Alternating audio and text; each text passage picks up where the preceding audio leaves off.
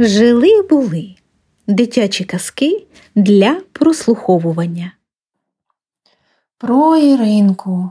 Гумореска Степана Олійника.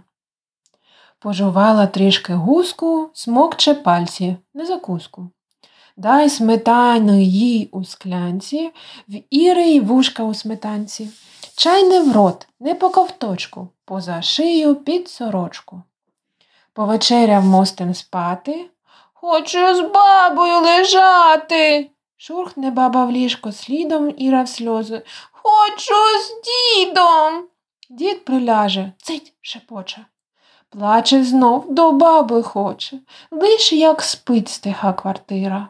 Отака то наша Іра. Захотілося Іринці шить на бабиній машинці. Баба в спальні вже лежить, не почує, можна шить.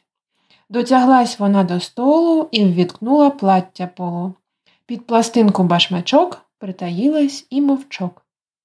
Ще я послухала і крутнула, так щоб баба не почула. Хоче злазити мала, а її трима пола. Встряло плаття у машинку, не пуска малу Іринку. Ні сюди, ані туди, хоч з машинкою ходи. Баба кличе: «Де ти, Ірко?» А Іринка плаче гірко: «Я пришилась до машинки!» Ну і сміялись ми з Іринки.